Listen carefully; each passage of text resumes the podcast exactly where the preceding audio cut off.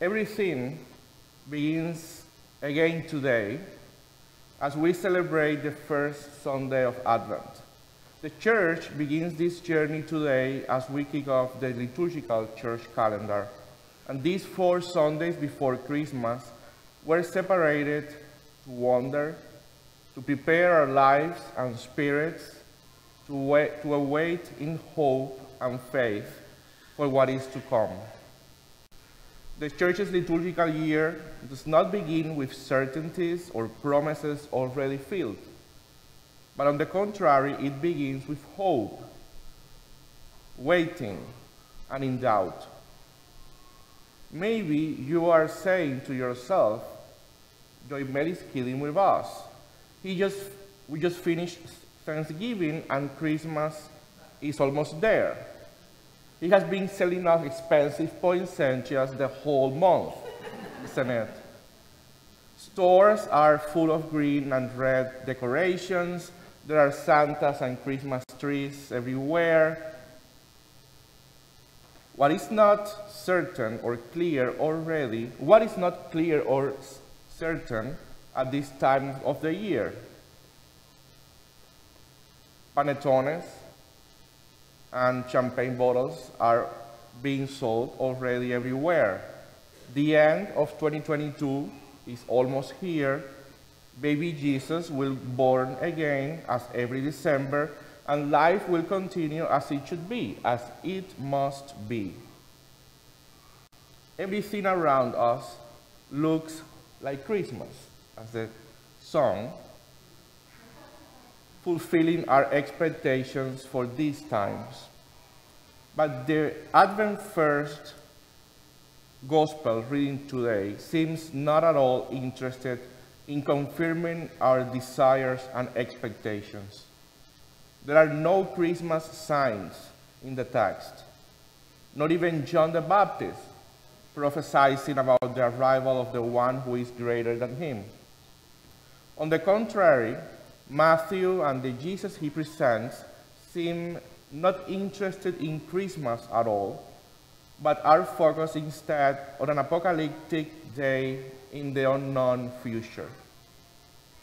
Uncertainty rather than certainty, promises that we are not sure to be fulfilled but that we have faith that will be delivered to us by God. Walking in the darkness without a possibility of knowing the next step, although we know that it is necessary to take the next step, even when it leads us to the unknown. When the time the Gospel of Matthew was written, Christians were waiting for the second coming of Jesus. Also, the letter of the Romans to the Romans we read today is another example of the second coming expectations in the early church.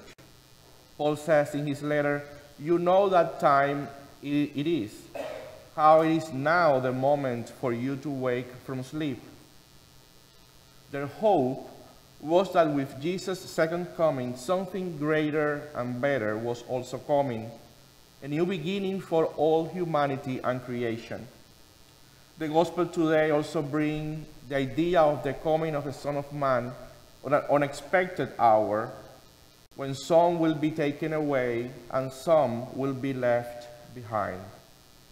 I know we are not fans of these kind of predictions today, especially in the Episcopal Church, we don't talk much about the second coming, besides when we mention it in the Creed and during the Eucharistic prayer. We live comfortable lives. We don't want to be surprised by the interruption of the status quo or taking away out of our comfort zone and state of being. I get why the idea of the second coming is not that popular among us. It is just too unpredictable. There is too much uncertainty. When, where, how? Oh, no. But Advent is a perfect opportunity to have to be trained in waiting, in expecting, in not knowing, in wakefulness. This is an exercise for us to trust in the future without being tempted to control or even know the details of what is to come. That is a big ask for many of us, I guess, as we are not good at big surprises, even less to those who will turn our world upside down.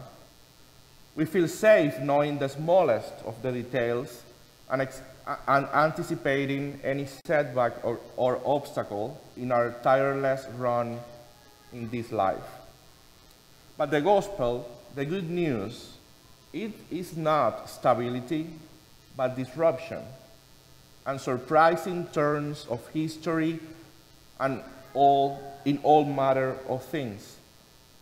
The big challenge is what we must expect for the extraordinary through a deep dive into the ordinary.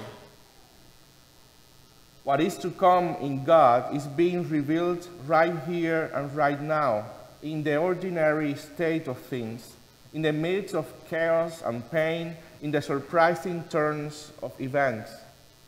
And it is our job only to live in a watchful state of mind and spirit, with our souls open to God to be nurtured with peace and meaning and a sense of belonging.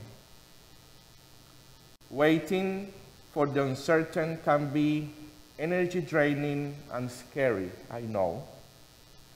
But at the same time, it is a spiritual practice of humbleness and wonder.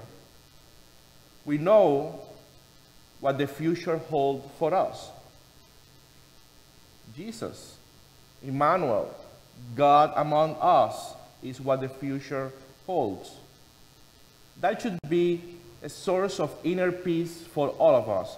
But in the meantime, let's make the spiritual exercise of holy longing, of wondering about the ordinary that God is calling us to experience during Advent. Maybe the serenity prayer that we all know is the best word we can have for God if we, if we take this time of Advent seriously. We all know that prayer God, give us grace to accept with serenity the things that cannot be changed. Courage to, accept, to ac- courage to, to change the things which should be changed, and the wisdom to distinguish the one from the other. remember Paul's words to the Romans Salvation is near. Salvation is nearer to us now that when we became be believers. The night is far gone, the day is near. In our time of common prayer in silence, let us pray to God so we can see the extraordinary of God's salvation in the midst of our ordinary lives. Amen.